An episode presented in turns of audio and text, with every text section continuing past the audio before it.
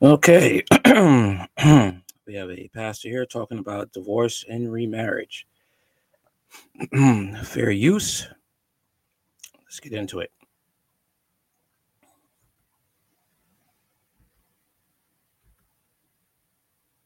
Ask it of you today. Many of you actually know the truth concerning the covenant of marriage, that it is actually by God one man, one woman, one lifetime, forsaking all others, cleaving to one another through sickness and in health, rich or poor. I forget the third, but that's okay. Sickness and in health for rich or poor, for better or worse, till death do you part. And the churches, take a look. You can argue with me, you can disagree with me, but listen to the Apostle Paul. You claim Christ. Shall we be, like he said to the Roman, shall we? Well, I'll read it again because it's so clear and most people will love it and like it. And yet, when you get down to what you might call the nitty gritty, the reality of the situation, there are millions of professing Christians who are in an adulterous marriage. What do you mean? Why don't you know what I mean? Because maybe you don't want to, or the preacher said you were okay, or you felt you thought was a goosebump feeling from the Holy Spirit. But the sword of the Spirit is the Word of God, it's not your feelings. The question still remains what then? What shall we say then? Shall we continue in sin that grace may abound? God forbid. Jesus said, From the evil, uh, from out of the heart of men proceed evil thoughts, adulteries, fornications, murders, thefts, etc. So it's not just the issue that God has called me up and raised me up to speak. And I, I already knew before I ever started 35 years ago that if you're in the carnal mind if you're in the flesh and if everybody around you is agreeing with your adulterous marriage and you, you don't want to hear this. Well, Herod didn't want to hear what John the Baptist had to tell him, but I believe John the Baptist was led of the Holy Ghost to warn Herod that the woman she was he was with was not was somebody else's wife. It's not lawful for Herod for you to have married Herodias, for she is your brother Philip's wife, which means Mar. Uh, the, what's the brother's name? Herodias, Philip, and Herodias were in covenant, no matter whether they were saved or not. They got divorced, and Herod married Herodias. And John the Baptist, publicly, I believe, I could be wrong there, but he called it out. And of course, the Bible says that Herod would have had him killed instantly, but he was afraid of the people because they saw him as a holy man and a prophet of God, which he was. Oh, Lord, look, you can shut this off. You can disagree. You can say I'm, uh, what do you call it, legalistic, religious. But what do you do with the actual teaching of Paul? Are you saying Paul didn't get this? That Paul had it wrong? You have to be saying that even Jesus has this one wrong. That grace covers your situation, even though one or the other of you have a living covenant spouse. And you could be trying to make the best Christian life out of your adultery. But what God told me is what He sees is profaneness, no matter how happy you are, no matter how nicely you treat one another. You had children, you can have children out of wedlock. You can have children through fornication. You could even have children by having a secret affair. Makes great for TV drama, but it's not going to get you to heaven except you repent. And you can repent. You can. You know, well, I don't want to have to go through this process again. Well, you don't have to. But you don't want to die in the sin of adultery and in an adulterous relationship as defined by Christ. Well, what did Jesus say? He told, We're under grace, Pastor. Don't you get grace? Then why did Paul ask the question? What shall we say then? In response to all that he's been showing them. And what he just said, we have been given by Jesus abundance of grace and the gift of righteousness. And we, by Jesus, shall reign in life. So you're telling me, think about what you're telling me. I can, you can divorce your wife, Ray. You can put Sally away. And you can find a new wife, and God will forgive you for having done that horrible deed. But once you're married to another, it would be confusion to break that up, Pastor Ray. Pastor Ray, please understand, we really love Jesus. Well, that's for Jesus, that's between you and Jesus, but I'm, I'm to preach the word to you. So are your pastors. They're supposed to tell you the truth. You ought to go to them and say, and in meekness, saying, Why are y'all avoiding this? Well, many of them are actually in the sin of adulterous adultery. Well, what are you talking about? Old things are passed away, Pastor. So if my father got saved before my mother did, and so they were unequally yoked according to the scripture, that he should have put away my mother and found a Christian woman to marry. Is that what you're saying?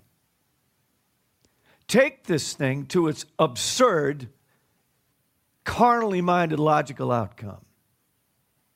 And then they say it would be confusion to stop committing adultery.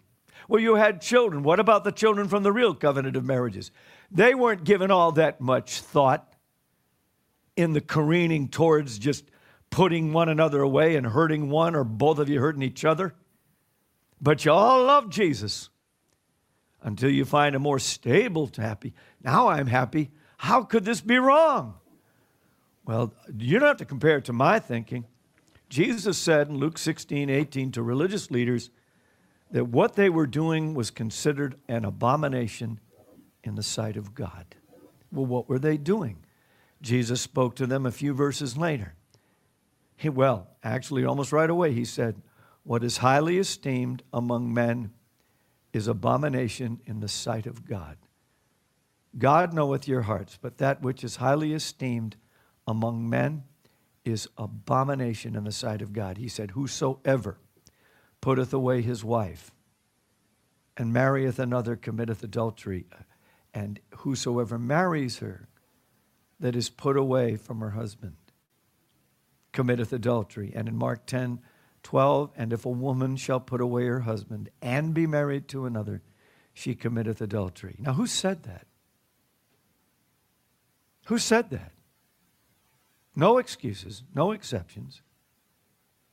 If there are exceptions, they would have also been included in Mark and Luke, and they're not. So, what you have been told are exceptions are not exceptions to the covenant, but rather to the betrothal contract. And you can look that up. But God has shown me this by His Spirit many years ago. By God's grace, I will continue to proclaim this. Well, praise the Lord and good morning, good afternoon, good evening. Welcome to Jesus is our shepherd. Is he your shepherd? Do you love him? I hope you do. He said, If you love me, you'll keep my commandments, which means his word. In, in was it John uh, 15, Jesus prayed, I think. Well, let me find it. I always get those chapters all precious. John chapters 14 to 17. Sometimes a little mixed up. But I know what they say. Let's see if I can find it. John chapter 15. Yes, verse 7. If ye abide in me, and my words abide in you, ye shall ask what ye will, and it shall be done unto you. Herein is my Father glorified. Now, wait a minute, wait a minute. There's a condition here. The word if is a conditional statement. And there's two conditions to truly answered prayer and revival and reformation in our country. If Second Chronicles 7:14 my people which are called by my name. First of all, you have to be called by his name. All right? So now we got that. You're called by his name. Why would you be listening to this program? If you're not called by his name, maybe though you just happened by and you're, you're not given, given your life to Christ, and it may not even be that big a deal to you.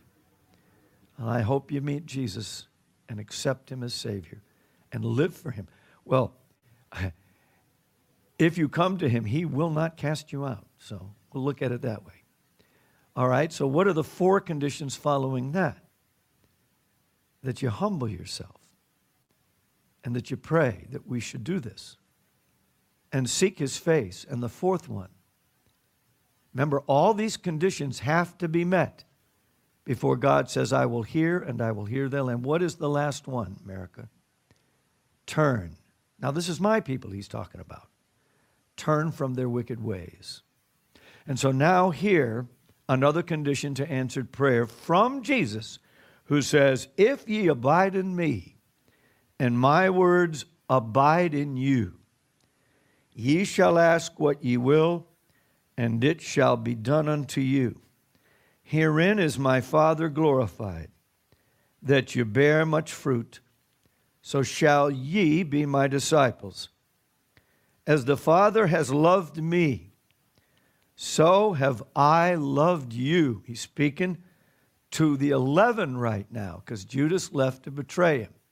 He's saying this to the 11 that remain at this point in time. So I have loved you. Continue ye in my love. Well, what does that mean? He so beautifully and simply lines it out. If you keep my commandments, again, a conditional statement, you have to keep his commandments to abide in the love of Christ. You can claim to abide in the love of Christ. You can sing, Jesus loves me. This I know, for the Bible tells me so. And he would not have all men, any man, perish in their sins, but that all should come to repentance. Well, how are you going to come to repentance, naming Christ, if you disagree with some of the foundational fundamental teachings on what constitutes actual acceptable in the sight of God covenant of marriage. No matter whether you're a Jew, Christian, or any other person on earth. The covenant of marriage was given to all the descendants of Adam and Eve before they sinned in the Garden of Eden by God Himself. And the warnings of Jesus for the last days, one of the big flag, red flag warnings, is the abundance of the adulteries today and all other uncleanness. He said it would be just like the days of Noah, men marrying and given in marriage. This is not normal covenant marriage when he, he says this. And also like the days of Lot. And Jesus says in 1510, If ye keep my commandments, ye shall abide in my love, even as I have kept my Father's commandments and abide in his love. These things have I spoken unto you, that my joy might remain in you, and that your joy might be full. This is my commandment that ye love one another as I have loved you. Greater love has no man than this, that a man laid down his life for his friends. Now listen to Jesus, one more verse. Ye are my friends if ye do whatsoever I command you. And in Jesus' prayer in John 17, he prays for us. Mm, it's beautiful. You should read the whole thing today. But then in verse 16, in John 17, verse 17, sanctify them through thy truth. Thy word is truth. And Paul in Romans 6, having taught and extolled the great gift of Jesus to all of us, the second Adam, in the end of Romans chapter 5, Paul writes to us in verse 17 of Romans 5 For if by one man's offense death reigned by one, and that one is Adam, the first, much more they which receive abundance of grace and of the gift of righteousness, notice there's a twofold proposition there, shall reign in life by one, Jesus Christ. Therefore, as by the offense of one, judgment came upon all men to condemnation, even so by the righteousness of one, the free gift came upon all men unto justification of life. Well, what's the free gift? Abundance of grace. Underline those three words because of what we're going to hear Paul ask those reading this letter, asking the Christians, those claiming Christ, Jew and Gentile alike. He said, Even so, by the righteousness of one, the free gift came upon all men unto justification of life. For as by one man's disobedience many were made sinners, so by the obedience of one, in another place, Paul calls Jesus the second Adam. He was fully man, fully God but he did not have a natural father. This is the miracle of the incarnation. Shall many be made righteous? Moreover, the law entered that the offense might abound. Now, if you continue reading Romans, you'll learn that the law is not the problem. It's not good enough to save us, but the law is good and holy and just, Paul says. The problem is it caused the sin in all mankind to be quite evident, hoping that the law would be a schoolmaster to bring us to Christ. How can I be saved then? Because sometimes we can just go merrily along and think we're fine. But we're not unless we receive the gift of Christ. There's not one that doeth good without him. No, not one. He already said that earlier in this letter, quoting Psalm 14. But then the beauty of Christ is, but where sin abounded, grace did much more abound. So, wouldn't that lead you to believe that grace is conquering sin, not permitting it, not endorsing it? Where adultery abounded, grace did much more abound. Not to wink and nod and say, well, you love Jesus now, so keep, keep living with intimately another man's wife or another woman's husband or somebody that's not your own. Yeah, well, the church say it's okay. Well, not Jesus. Jesus never said it's okay. Paul never said it's okay. And if I'm a preacher of the gospel, who am I supposed to agree with? No matter the cost to me. Well, to me, I think right now it's a light thing that I have been called by God to share this stuff. Because He's ordained me to tell the truth concerning the covenant of marriage and to warn those in the churches that claim righteousness that if you die in the sin of adultery, yes, in the life, in the arms of somebody that's not your covenant husband or wife or is somebody else's other than your own? See, we are all going to agree. You would all say, Amen. Good, going to be a good message today. And it is a good message because you don't have to die in your sin. You don't have to die in the sin of adultery. Paul had Paul didn't uh, tiptoe around the, these issues when he preached the gospel at Corinth because he was able to say in 1 Corinthians 6, such were some of you. Well, how did they know to become were instead of continuing in the stuff that they had been?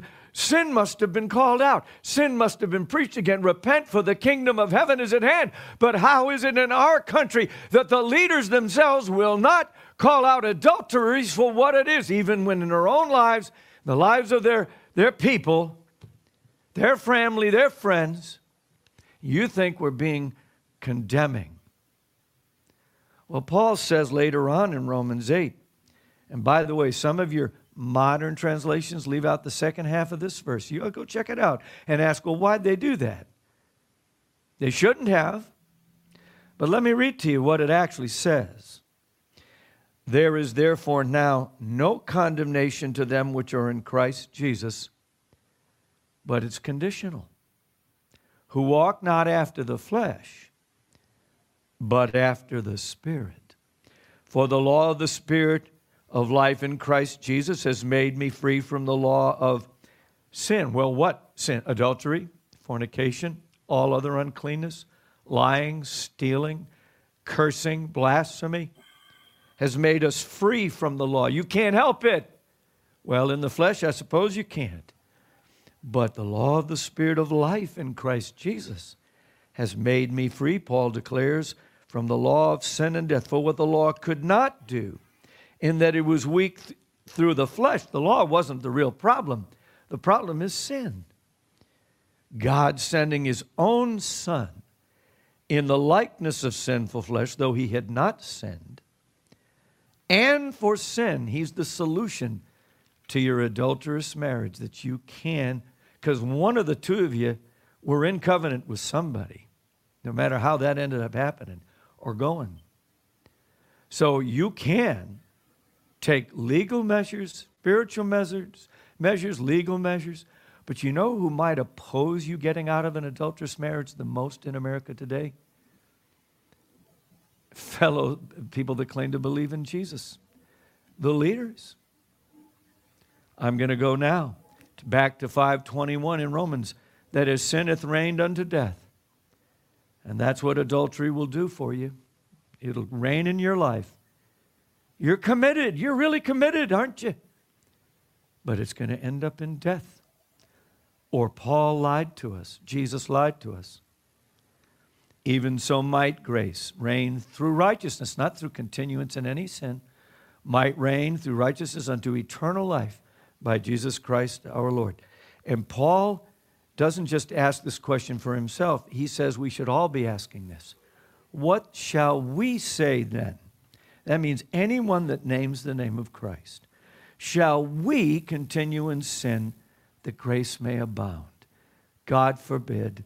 How shall we that are dead to sin live any longer therein? But are you in adultery? Then you're not dead to sin.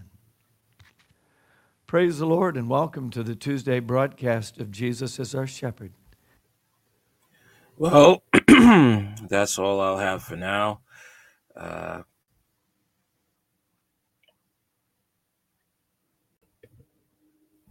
this man is uh, basically telling you the truth about divorce and remarriage. And a lot of people will not want to hear it. They do not want to hear about uh, the truth of divorce and remarriage. They do not want to hear about uh, what it means uh, according to God. A lot of people are going to do what they want to do. And that's just something we have to accept with our loved ones. And uh, we have to understand that everybody's not going to want to obey God. Most people are not going to look past their trauma or whatever they faced in their marriage to understand that this is a fight for your soul. And, uh, well, people will make the excuse, well, I was beat, you know, okay, you can separate in some cases, you may have to get a divorce because of how violent the person may be, situations. Okay, or you were cheated on. Okay. Uh you can leave. All right. You can leave if you want. You have to forgive, but you cannot remarry another person. And this is where people get really angry. All right because they want the right to divorce, but they want the right to start over. And you can't do that. It's either you're going to have to forgive, you have to forgive, it's a commandment, and you're going to have to pray for your spouse's restoration that they repent and come to God, no matter how long it takes, and live a celibate lifestyle.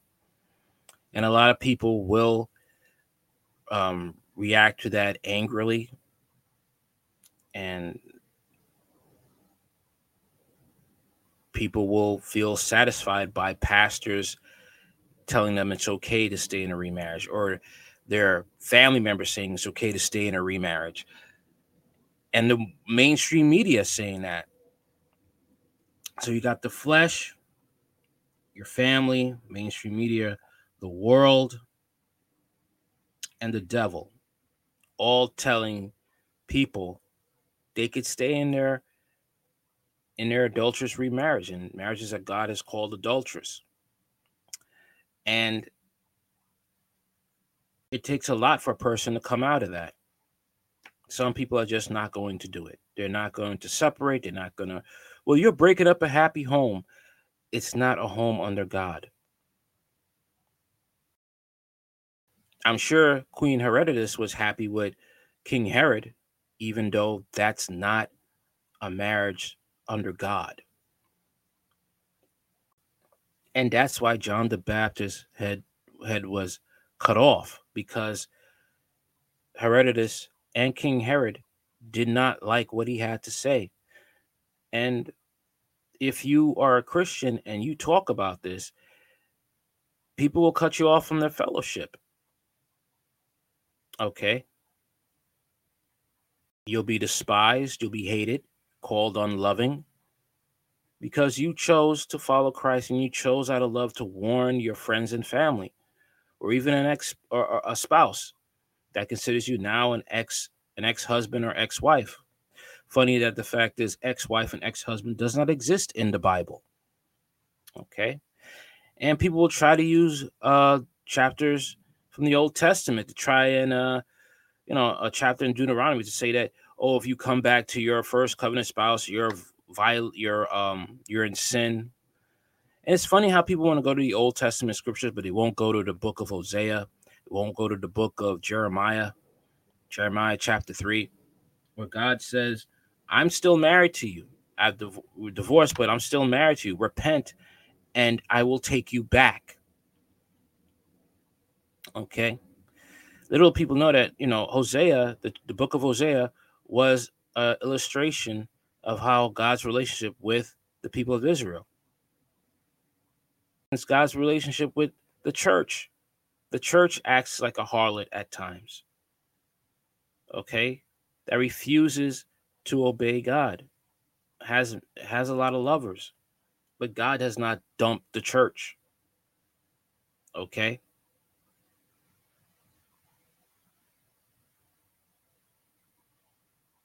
That's the thing a lot of Christians are caught up in this. A lot. And when you tell them the truth, they get extremely mad. You're unloving. You're wicked. You're evil, legalistic. Many pastors won't talk about this because they'll lose following and they'll lose their money or they're in it. And they don't care. They want to stay with their wife. They don't care if they lose their soul. They don't care if they drag the whole congregation to the pit of hell. It's what they want. That's why Christians who are willing to pay that price, they're leaving the, these um, buildings of brick and mortar. They understand that they are part of the ecclesia, the called out ones. Okay. And there's no real money in the church. You know, if you start preaching this, pastors would have to get jobs. Excuse me. And people would get mad. Walk out of church. And unfortunately, if they're in a first covenant marriage, their wife might leave them. It ain't cheap to follow Christ. It ain't cheap. It's a war.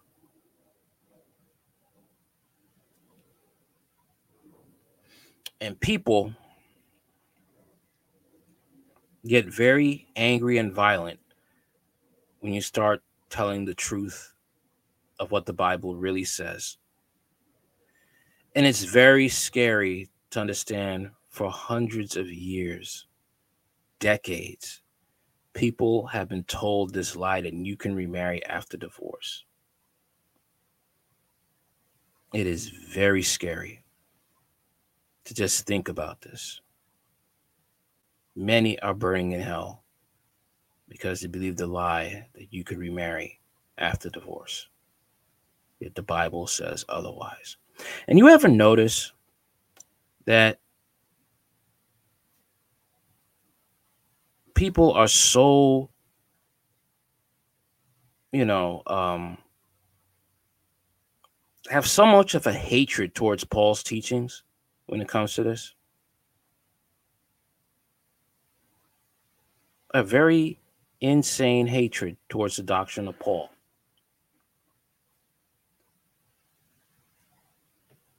And they think that Paul was speaking on his own accord. No, he was speaking through the mouth of Christ, just like many of the other disciples. Okay.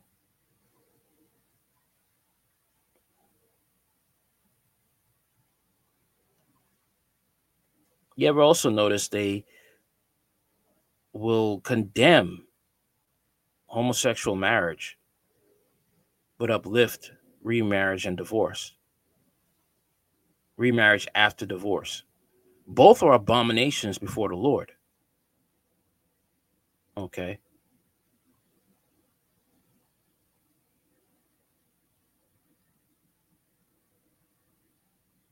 Remarriage and divorce. Remarriage after divorce mocks the covenant of God. Homosexual marriage is a mockery of the God ordained uh, natural order between man and woman. And it will take 30 years off your lifespan.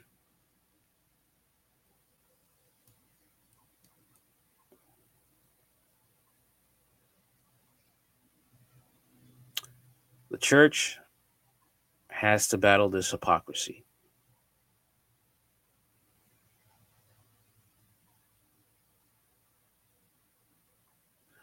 All right. That's all I got to say for now. Peace and God bless. Okay, anything you want to know about this channel, it's in the description box. Like, share, comment, and subscribe. Later.